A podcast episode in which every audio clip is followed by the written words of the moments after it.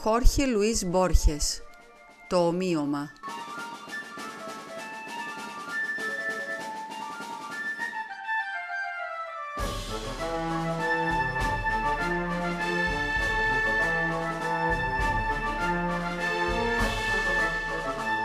Μια μέρα του Ιουλίου του 1952, σε ένα χωριουδάκι του Τσάκο, εμφανίστηκε ένας άντρας που πενθούσε. Ήταν ψηλός, ξερακιανός, με χαρακτηριστικά Ινδιάνικα και ένα πρόσωπο ανέκφραστο σαν του ηλίθιου ή σαν της μάσκας. Ο κόσμος του φερόταν ευγενικά, όχι τόσο για το άτομό του, όσο για αυτό που αντιπροσώπευε ή ήταν ήδη. Διάλεξε ένα ράντζο κοντά στο ποτάμι. Με τη βοήθεια μερικών γειτόνων έβαλε μια τάβλα πάνω σε δύο στηρίγματα και πάνω της ένα χαρτονένιο κουτί που είχε μέσα μια ξανθιά κούκλα. Άναψαν και τέσσερα κεριά σε ψηλά κυροπήγια και έβαλαν λουλούδια γύρω-γύρω. Άρχισε να έρχεται κόσμος. Απελπισμένες γριές, εμβρόντιτα παιδιά, πεών που έβγαζαν με σεβασμό τα ψάθινα καπέλα τους, παρήλαυναν μπροστά από το κουτί και έλεγαν «Τα θερμά μου συλληπιτήρια, στρατηγέ». Εκείνος, ολοπόνο, τους δεχόταν στην κεφαλή του τραπεζιού με τα χέρια τους σταυρωμένα πάνω στην κοιλιά σαν έγκυος. Άπλωνε το δεξί για να σφίξει το χέρι που του έτειναν και απαντούσε με στοικότητα και καρτερία. Ήταν γραφτό. Έγινε ότι ήταν ανθρωπίνος δυνατόν. Ένας τσίγκινος κουμπαράς δεχόταν την εισφορά των δύο πέσο και ήταν πολλοί εκείνοι που δεν αρκέστηκαν να περάσουν μία μόνο φορά.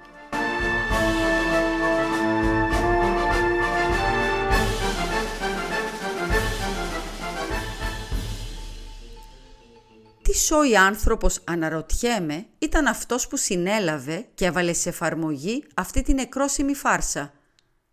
Φανατικός, καταθλιπτικός, αλοπαρμένος, τσαρλατάνος ή κοινικός; Πίστευες στα αλήθεια πως ήταν ο Περόν την ώρα που έπαιζε τον σπαραξικάρδιο ρόλο του μακάβριου χείρου; Η ιστορία μπορεί να είναι απίστευτη, αλλά συνέβη και μάλιστα πολλές φορές με διαφορετικούς πρωταγωνιστές και σε τοπικές παραλλαγές.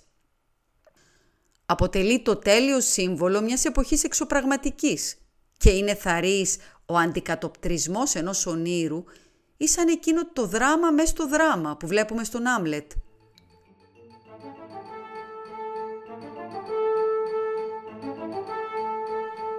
Ο άντρας που πενθούσε δεν ήταν ο Περόν και η ξανθιά κούκλα δεν ήταν η γυναίκα Εύα Ντουάρτε. Αλλά ούτε ο Περόν ήταν ο Περόν, ούτε η Εύα ήταν η Εύα.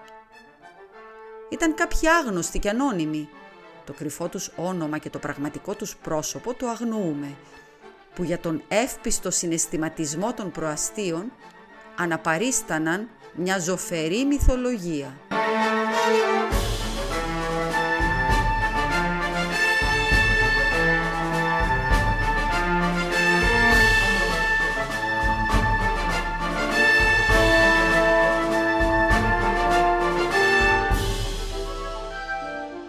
Χριστίνα Μπράβου διάβασε το διήγημα του Χόρχε Λουίς Μπόρχες, το ομοίωμα, σε μετάφραση Αχιλέα Κυριακίδη.